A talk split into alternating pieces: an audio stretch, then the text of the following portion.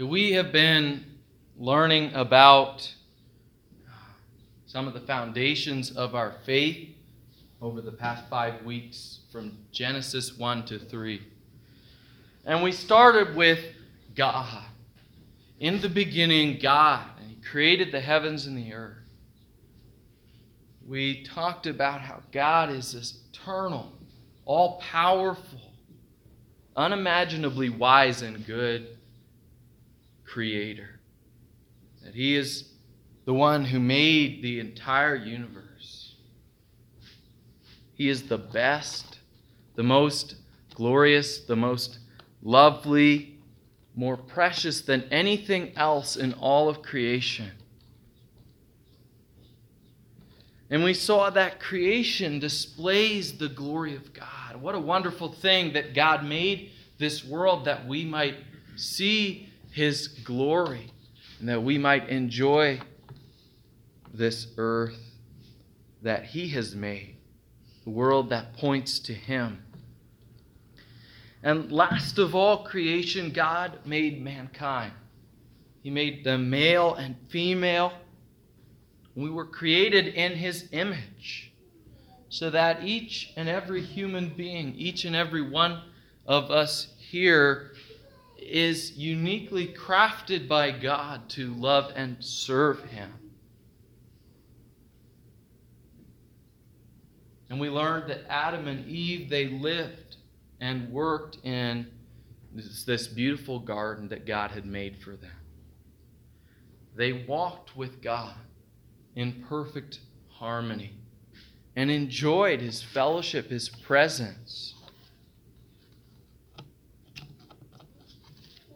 And we talked about how there was one rule that God had said, Don't eat of the tree of the knowledge of good and evil. And God made it clear that if you eat of it, you will surely die.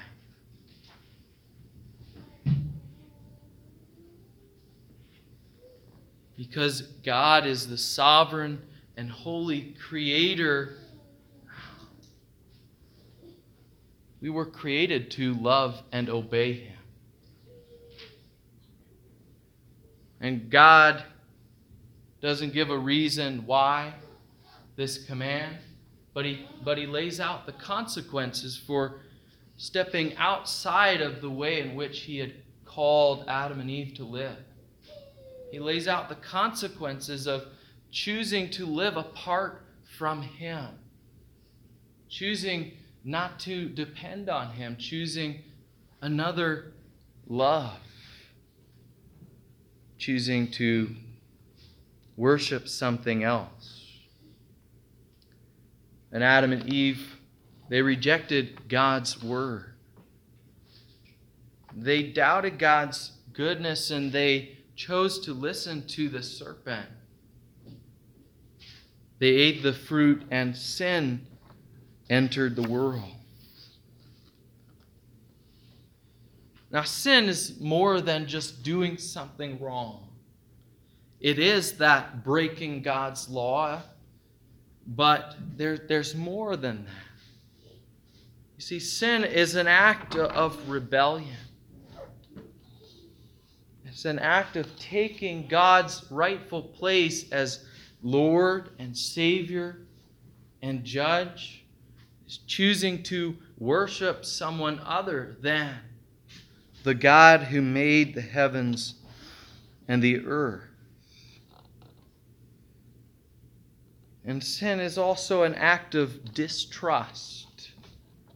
For we no longer believe God, but choose the lie. The lie that we can have something better than God. The lie that we can have something good apart from God. The sin is an act of rebellion against God and His goodness. It's an act of unbelief or distrust. It's also a matter of the heart. It's not merely about our outward actions, but also an inward treason, an inward choosing to love someone other than God and worship something other than the Creator.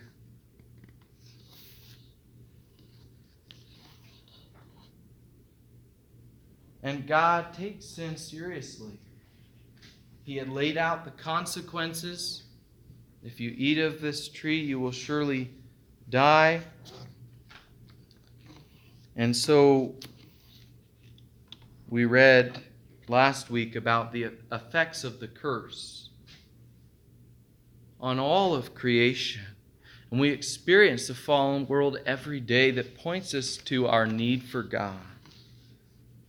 Worst of all, God drove out Adam and Eve from the garden, and the way to the tree of life was guarded by cherubim and a flaming sword. That's where we ended at the end of Genesis chapter 3, verse 24.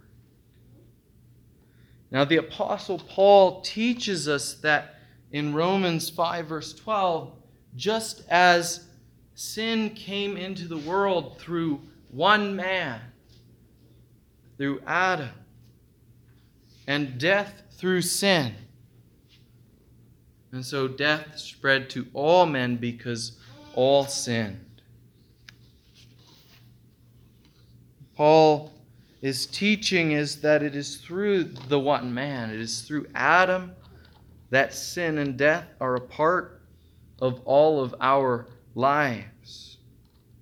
And in fact, we all have sinned. And therefore, we all deserve death. And we can say that the testimony of the Scriptures is that none of us is perfectly righteous.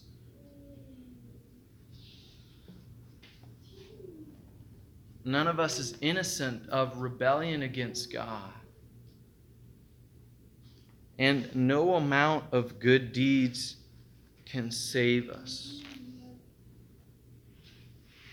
All of mankind is separated from fellowship with God.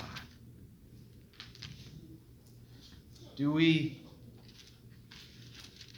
take that message of Scripture seriously? Do we think on that? This is an important truth that we remember, and we, we left off there that mankind is separated from fellowship with God. The long and short of it is that you and I need a Redeemer. We need a Savior. We need a whole lot of help. I was reading the Psalms this morning and I came across this verse and I felt that it really fit with this theme. Truly, Psalm 1 or Psalm 49 verse 7. Truly no man can ransom another or give to God the price for his life. The ransom of their life is costly and it will never suffice. It's never going to be sufficient. That's where we're at right now in this story. We need a Redeemer. But the story's not over, is it? The story's not over in Genesis 3. And God has provided the only means of redemption through Jesus Christ, who died for our sins and rose again, just as it was foretold in the Old Testament scriptures, even in the very text we're going to look at this morning, a text that's within this chapter of Genesis chapter 3, a text that ends in man separated from God. There is this promise this promise of hope. The end of the story has been foretold. So if you would turn to Genesis chapter 3, we're going to read just one verse, and that is Genesis chapter 3 and verse 15. It's a wonderful verse. Genesis chapter 3 15 has been called the first gospel proclamation. This is because it's here in the midst of judgment that we have the first glimpse of some good news after sin has entered the world. Here in the midst of judgment, God declares the ultimate end of the deception and work of the devil. Here in Genesis 3:15 we're given the first glimpse of our redeemer. So I'll read that now. Genesis 3 verse 15 says, "I will put enmity between you and the woman and between your offspring and her offspring. He will crush your head, and you shall bruise his heel."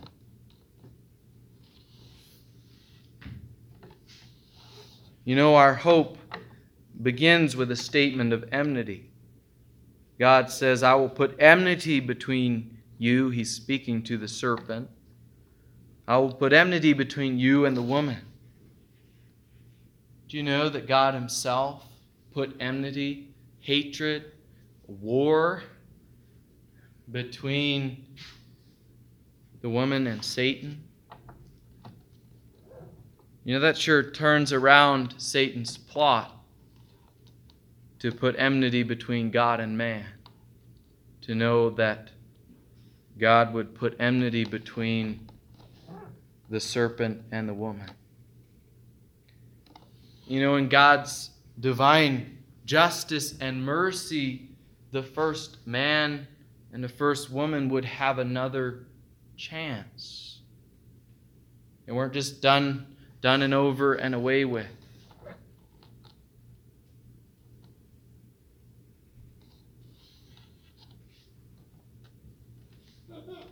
And God also says that He will put enmity between the seed or the offspring of the serpent and the seed or the offspring of the woman. You know, that means that there's going to be enmity there's going to be an ongoing conflict between those that follow the way of the serpent and those who follow the Lord. We see in the scriptures that um, throughout that uh, various people and various times uh, people are referred to as the children of the devil, those who follow the ways of the serpent. And we see these examples, contrast all throughout Scripture. We see the, the righteous and the wicked. Those who follow the Lord God, who turned to Him with contrite hearts, and those who continue in their own wicked ways. In the very next chapter, in Genesis chapter 4, we see the very first example of these two ways in Cain and Abel. Don't we? And there it seems as though the way of the serpent won. For Cain killed Abel, but God punished Cain. There were consequences for his ways, and God raised up another seed, the seed of Seth, through whom all of us have come.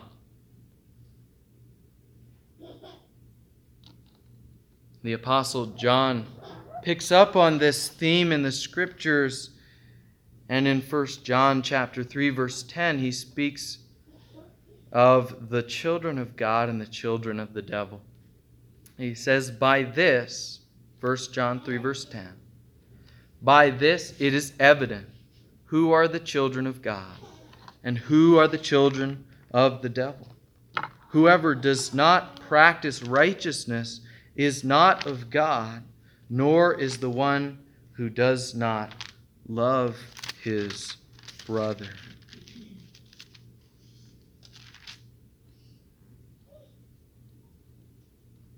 And he goes on to speak about Cain in verse 12. We should not be like Cain, who was of the evil one, and he murdered his brother. And he murdered his brother because his own deeds were evil and his brothers were righteous. So in verse 13, John says, Do not be dis- dis- surprised, brothers, that the world hates you. Don't be dis- surprised.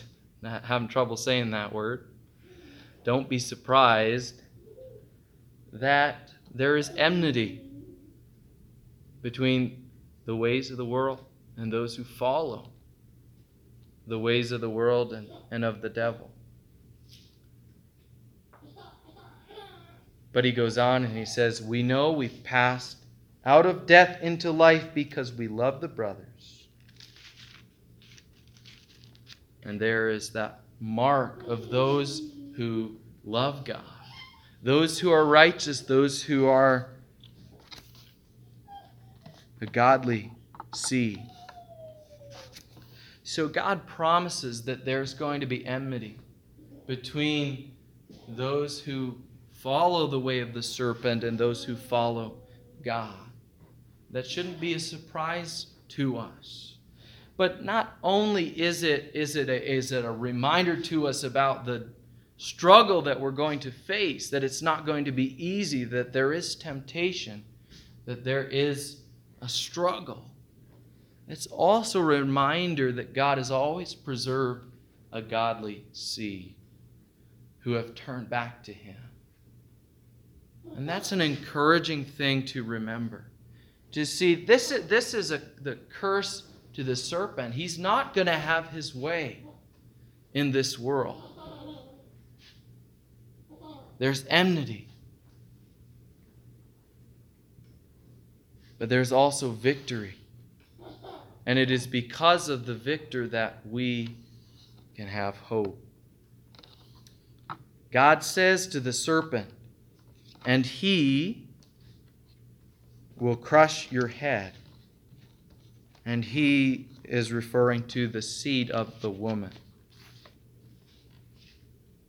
The serpent is going to be destroyed.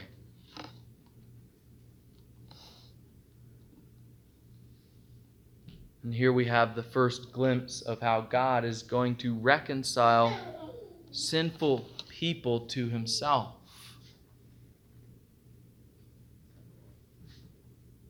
Adam and Eve now know that a child would come who would right the wrongs that had been done and bring about victory. The serpent would not win the day, God will win. Of course, the identity of the child and the timing of his coming are, are yet to be revealed. And so, in a lot of ways, this text leaves us hanging throughout much of. How is God going to fulfill this word? To whom is God going to send this Son? When shall the child come? But in the Scriptures, we learn that that child was Jesus Christ, God in the flesh. Jesus Christ was born of a virgin. He came as one who redeem a people from God or for God and bring about victory over the devil and his ways. Tempted by Satan, he did not waver, but he held fast to the word of God and we read about that in Matthew chapter 4. And he was tempted just turn these stones into bread. But what was his response? Man shall not live by bread alone, but by every word that comes from the mouth of God. And when tempted to jump off of the temple, the serpent said, It'll be okay, you will be safe. But Jesus responds again with the word of God. You shall not test the Lord your God. And then he was offered all the kingdoms of the world.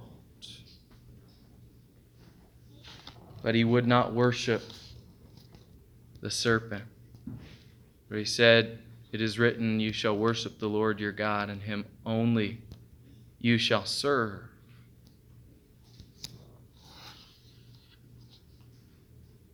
Jesus Christ, throughout his entire life, did not turn from the right or to the right or to the left. He stayed true to God. Though tempted in every way, he was without sin. Now, the devil desired and has desired throughout history to thwart the plan of God. And so he, through Judas and through the, the priests and the, the Pharisees, had the promised seed, this one who proclaimed himself to be the Son of God, he had him crucified. But this too was a part of the plan of God. And though Christ's death on a cross was costly, through the cross the serpent's head was crushed. The Apostle Paul tells us in Colossians chapter 2, verses 13 to 15. Now, I would invite you to please turn there if you're able.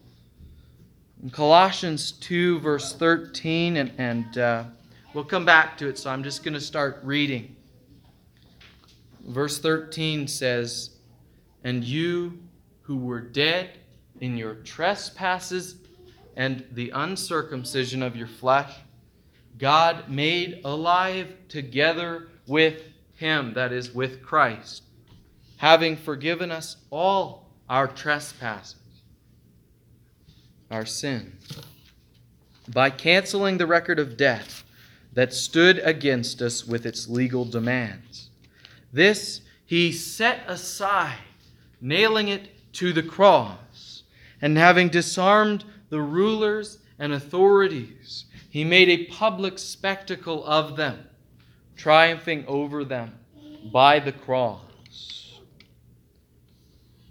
These verses proclaim Jesus Christ as Redeemer and Victor. Jesus Christ is the Redeemer because it is through his death. That last blow of the serpent that was a part of the plan of God. It was through his death that the great debt we owed for our sin was nailed to the cross. The passage speaks of, of a record of debt that stood against us with its legal demands. When you are indebted, you were written up a balance sheet, and the record stood that you owed what you owed. And we are told here that Jesus Christ through the cross, set it aside. It was paid in full. It was nailed to the cross. He paid that debt. Though we owed God our lifeblood, Jesus gave his own blood to redeem us. And we read about this in many places in Scripture.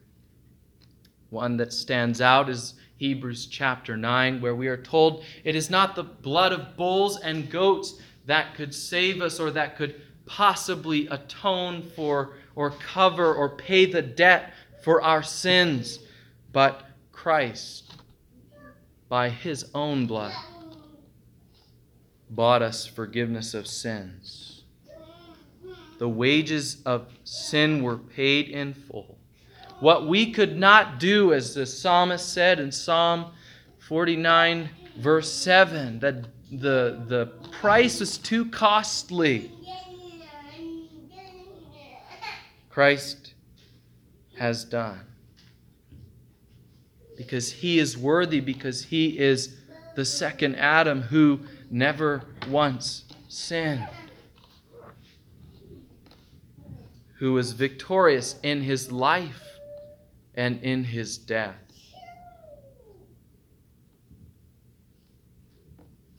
See, Jesus Christ is is the Redeemer. We also see that He is the victor. He triumphed over all the powers and authorities, He made a spectacle of them. What did their plan accomplish? It was but a part of the greater plan of God that Jesus, through death, would conquer the one who has the power of death. Hebrews 2, verse 14. Since therefore the children share in flesh and blood, he, Jesus himself, likewise partook of the very same things. He took on flesh and blood, that through death he might destroy the one who has the power of death, that is the devil. The devil, death, and hell have no power over those that Christ has redeemed because he destroyed the work of the devil on the cross. Death was brought to nothing, for he rose from the grave.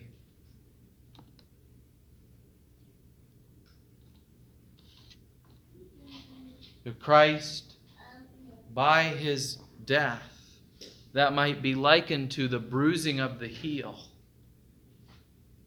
foretold in Genesis chapter 3, verse 15,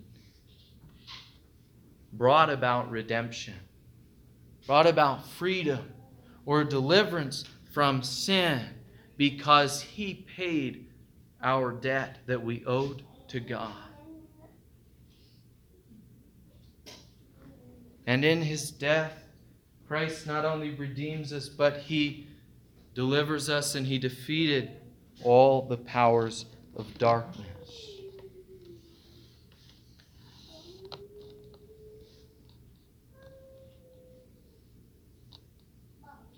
Those that continue to reject Christ's offer of salvation, Jesus said in John's gospel that they are, not, they are condemned already. They will not receive a part of his inheritance, they will not receive a part in his kingdom. But those who, they will go the way of the serpent. But those who accept Christ's work of redemption and victory that, that is foretold in Genesis chapter 3 and that we see here as we have looked at Colossians chapter 2. His work of redemption and victory was done for us, that those who believe in him might be saved. And though the devil, Peter tells us, roams about like a roaring lion seeking whom he may devour. And he is active in this world. Yet the promise of God in Romans 16, verse 20, is that the God of peace will soon crush Satan under your feet. The God of peace will soon crush Satan under the feet of those who trust in Christ. It's through Him. The victory is in Jesus, it's not in us. For we cannot save ourselves. We need a Redeemer. We owe God our very lives for our rebellion. You remember Colossians 2, verse 13? Paul begins speaking to the believers, and he says, You who were dead in your trespasses, God made alive together with him. It's Jesus alone who can save us. It's our participation with Him that saves us. For we were dead, we were helpless, we were lost, we were blind. But Christ redeemed us, and He won the victory. The Apostle Paul tells us in Romans chapter 3, verse 24 all are justified by His grace as a gift. And how is this that we are justified? How is it that we are given this great gift? It is through the redemption that is in Christ Jesus. It is because He went to the cross, He took our punishment, He paid our debt. He is the Redeemer that makes us right with God. We are simply the recipients of His grace. He is the victor. Yet we are invited to join in His triumph. Do you believe that His grace is enough? That Jesus is all that we need? That He is our Redeemer? The way of redemption is to trust in Jesus Christ, our Redeemer and our champion. Whatever happens in our lives, in spite of whatever enmity we may face with the ways of the world, whatever struggles we may face in this fallen world, we can remember the promise of Genesis 3:15 is one of hope in Jesus Christ. You see, we know the end of the story. We know that Jesus Christ is our Redeemer. We know that He has won the victory.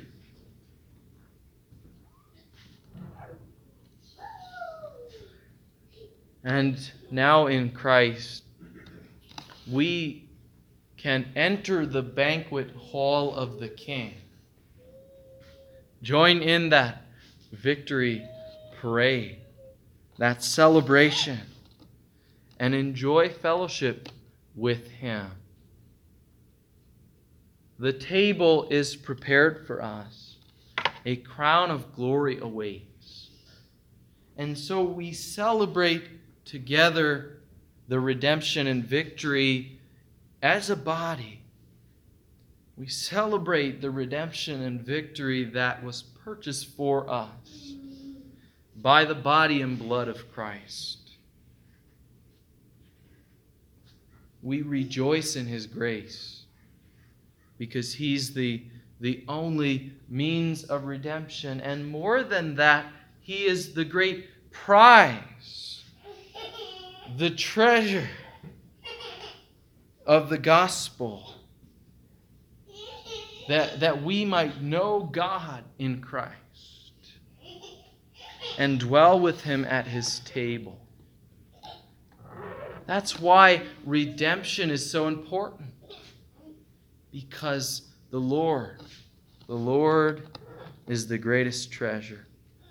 And we are separated from Him by our sin. We need a Redeemer. And Jesus Christ has won the victory. So I want to close with some words from 1 Corinthians 15, verses 55 to 57. And then we're going to partake together of the Lord's table and remember together the victory has been won. Our redemption was purchased at great cost. Jesus Christ is our Redeemer. The Apostle Paul wrote, Where, O death, is your victory? 1 Corinthians 15 55. Where, O death, is your victory? Where, O death, is your sting? The sting of death is sin, and the power of sin is the law.